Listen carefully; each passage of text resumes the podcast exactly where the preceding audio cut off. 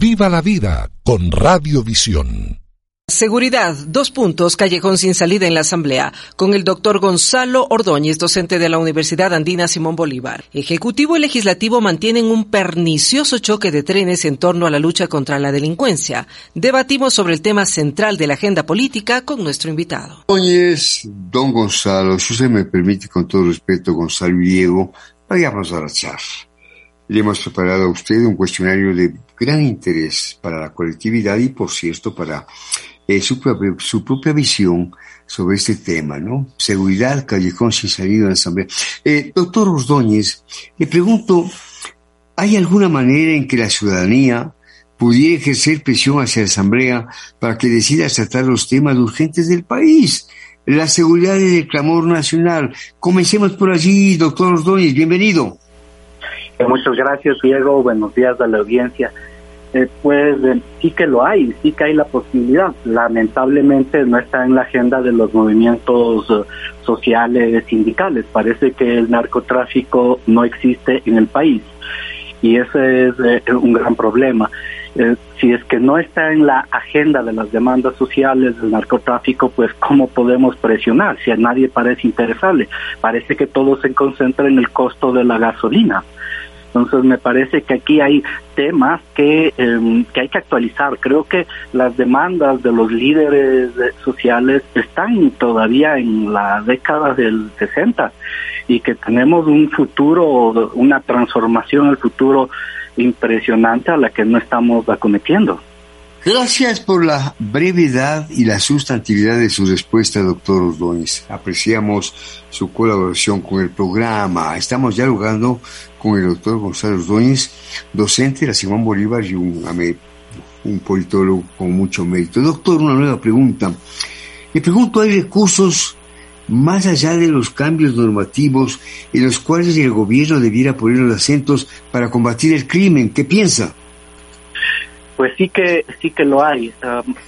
La pobreza es un factor de violencia, pero para nada es una causa. Si es que la pobreza fuera la causa de la violencia, nos asaltaran cada cada cuadra y sí, nos asaltan en las calles, pero no cada cada cuadra. Hay otros dos factores que se han mostrado como claves para controlar, más bien tres factores para controlar la, inseguridad. Primero es la confianza con el gobierno, y eso tiene que ver mucho con la gestión y la comunicación. El segundo es la, el tema de la impunidad y el tercero es la policía. Se necesita una policía muy ligada a la comunidad, eh, bien, bien tratada, con un gran equipamiento tecnológico y de armas eh, pero fundamentalmente está en el medio de esto el tema de la impunidad. La impunidad es lo que genera más violencia y una cadena que la liga la, contra, a la, a la corrupción y la corrupción lo liga a la gestión política. Entonces entramos en un círculo pernicioso, enfermizo, obsceno, en el que la impunidad encadena toda esta serie de violencia. Aquí lo fundamental no es solo tener eh, leyes que protejan más a la policía, además eso se corre el riesgo de perder eh, de perder las las garantías democráticas, hay que tener mucho cuidado. Aquí el problema de fondo es esta, esta crisis que tenemos de, de, de jueces corruptos. Casi tenemos que hacer una especie de epidemiología crítica de las eh, de las mafias, ¿no? Porque tenemos mafias por todos lados, en, en el IES, en el em, en, donde levantamos, en el seguro, en los municipios, es una cantidad impresionante de mafias y todo esto, ¿quién lo va a detener? Lo, lo detiene en los jueces, pero la impunidad hace imposible si salen libres de nuestras caras entonces eso es lo que está generando violencia. Tenemos que acometer como sociedad eh, el, el ¿cómo se dice? Develar, develar esta situación de los jueces, exhibirlos públicamente y presionar por estos jueces que eh, tanto daño nos están haciendo y sobre todo apoyar a la fiscalía. Para eso pueden estar las universidades. Tenemos facultades de posgrado de alto nivel para apoyar a la, a la fiscalía y, hacer trabajos de vigilancia de todo de todos estos juicios que, que, pasan que pasan por debajo, les acusan pero salen libres y salen libres a disfrutar de del dinero robado. Ahí está la, la matriz de la violencia y eso está generando una cultura del vivo, ¿no? El corrupto, eh, el corrupto es el que está, el que está en paz con su conciencia y el honesto es el que debe estar asustado de que no lo persigan. Me parece que por ahí es clave la presión. Estamos dialogando con el doctor Gonzalo Ordóñez, un politólogo con mucha calificación, de valiosas sus reflexiones, doctor. Solamente le bebíamos, le pedimos a Pepe un poquito de respuesta del tema de esta mañana. Seguridad, dos puntos, callejón sin salida en asamblea.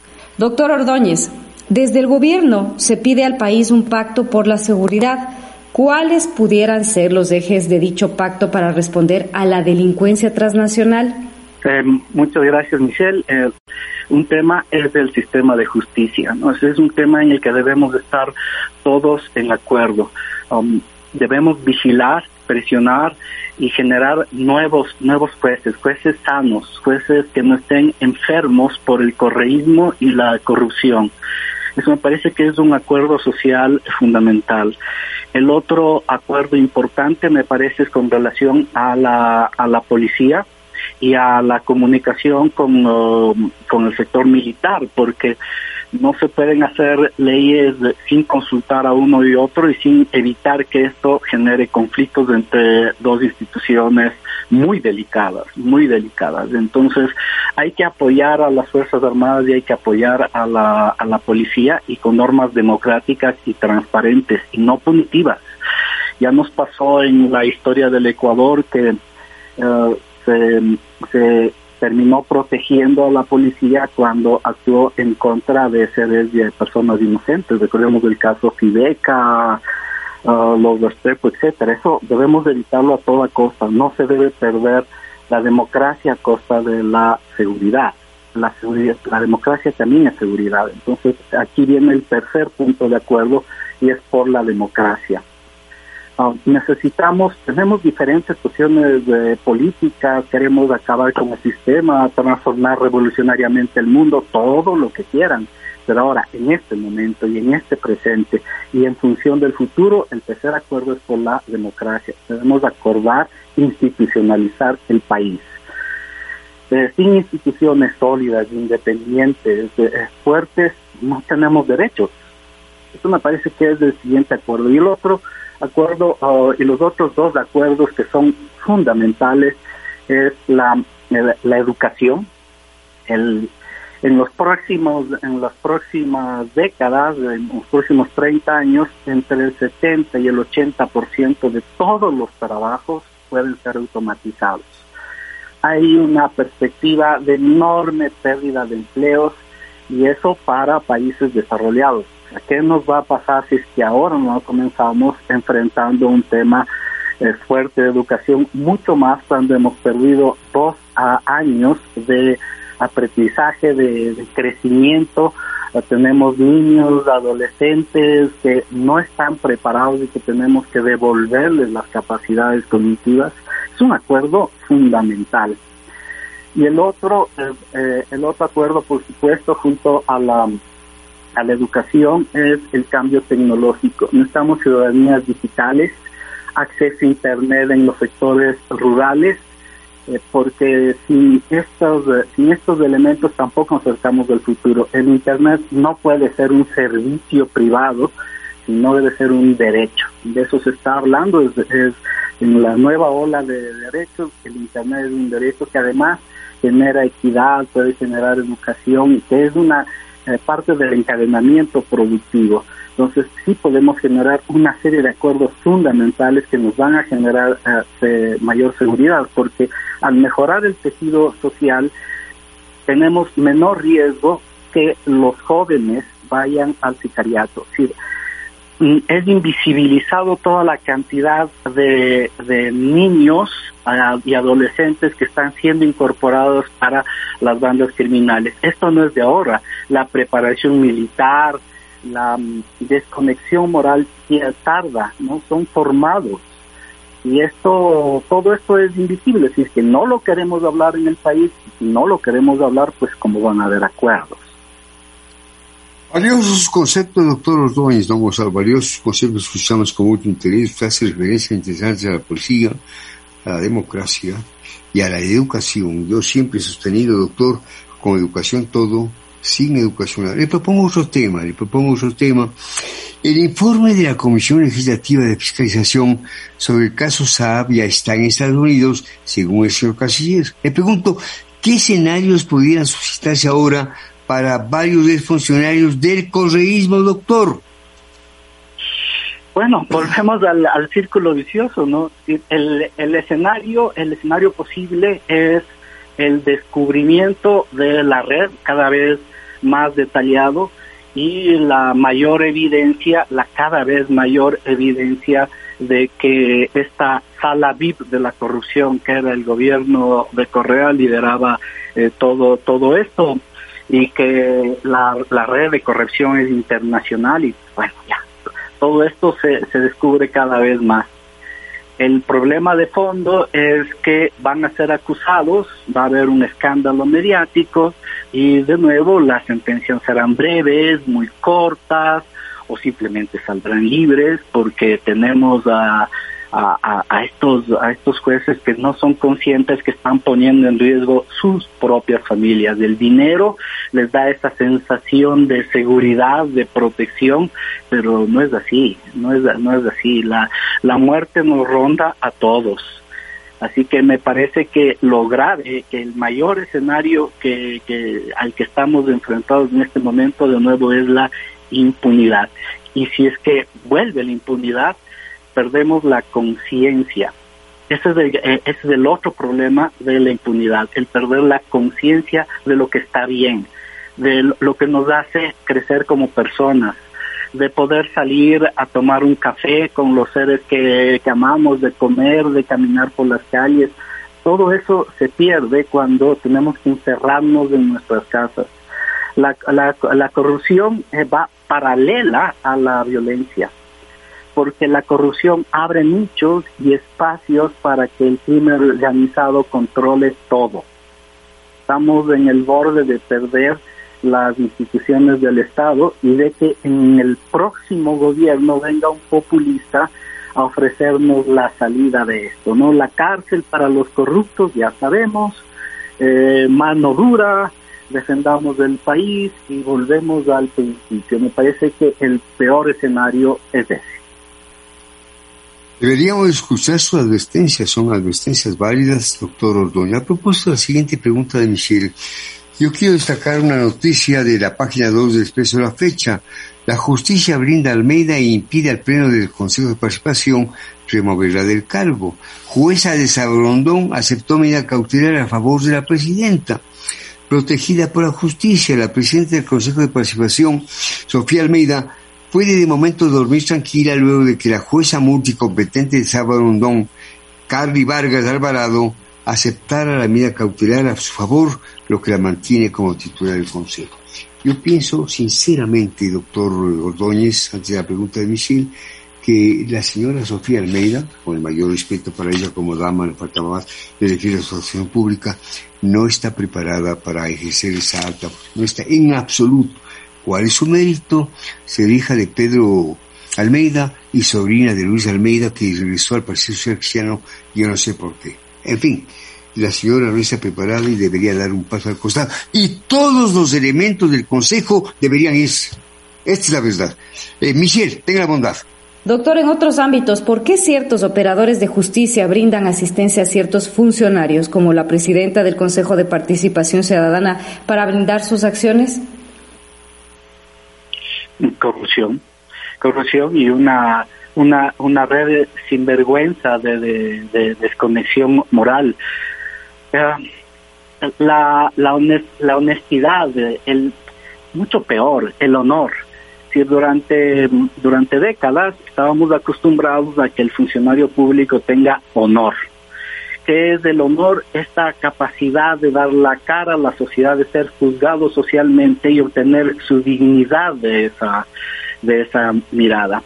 Eh, el honor se ha desinstitucionalizado. Si los, eh, como señalaba Diego, la gente la gente no da paso al costado y con el mayor descaro dice yo no voy a no voy a estar en un lado y se quedan porque no hay honor y no hay vergüenza si no tengo la capacidad me hago a un lado pero no lo no lo no lo hacen. No lo hacen porque tampoco hay un sistema de castigo de castigo y de reivindicación social frente frente a esto. Entonces estamos en la en plena en la plena indefensión y los operadores de justicia se van moviendo en el río de la oportunidad el río del oportunismo además a veces a veces la la gente honesta que sí lo hay por supuesto se ve obligada a, callar y a, y a cerrar los ojos porque si no son parte de la corrupción son echados fuera.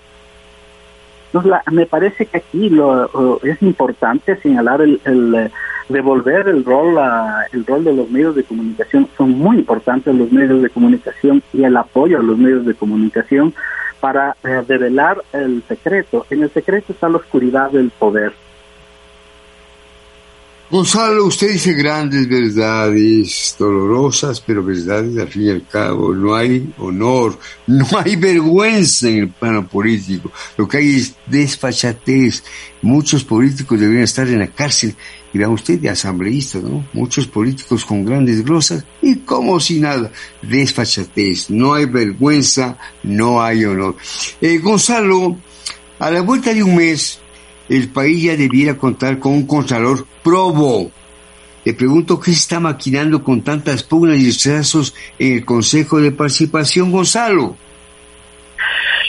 Eh, se está maquinando sostener este consejo, por supuesto, ¿no? Es quieren sostenerlo a como dé lugar porque saben que en las condiciones adecuadas el, el consejo tiene un enorme capacidad de control eh, social. Eso ya se vio. En un gobierno autoritario, el Consejo de Participación es, es oro. Y entonces están, están mirando a futuro, no son estratégicos.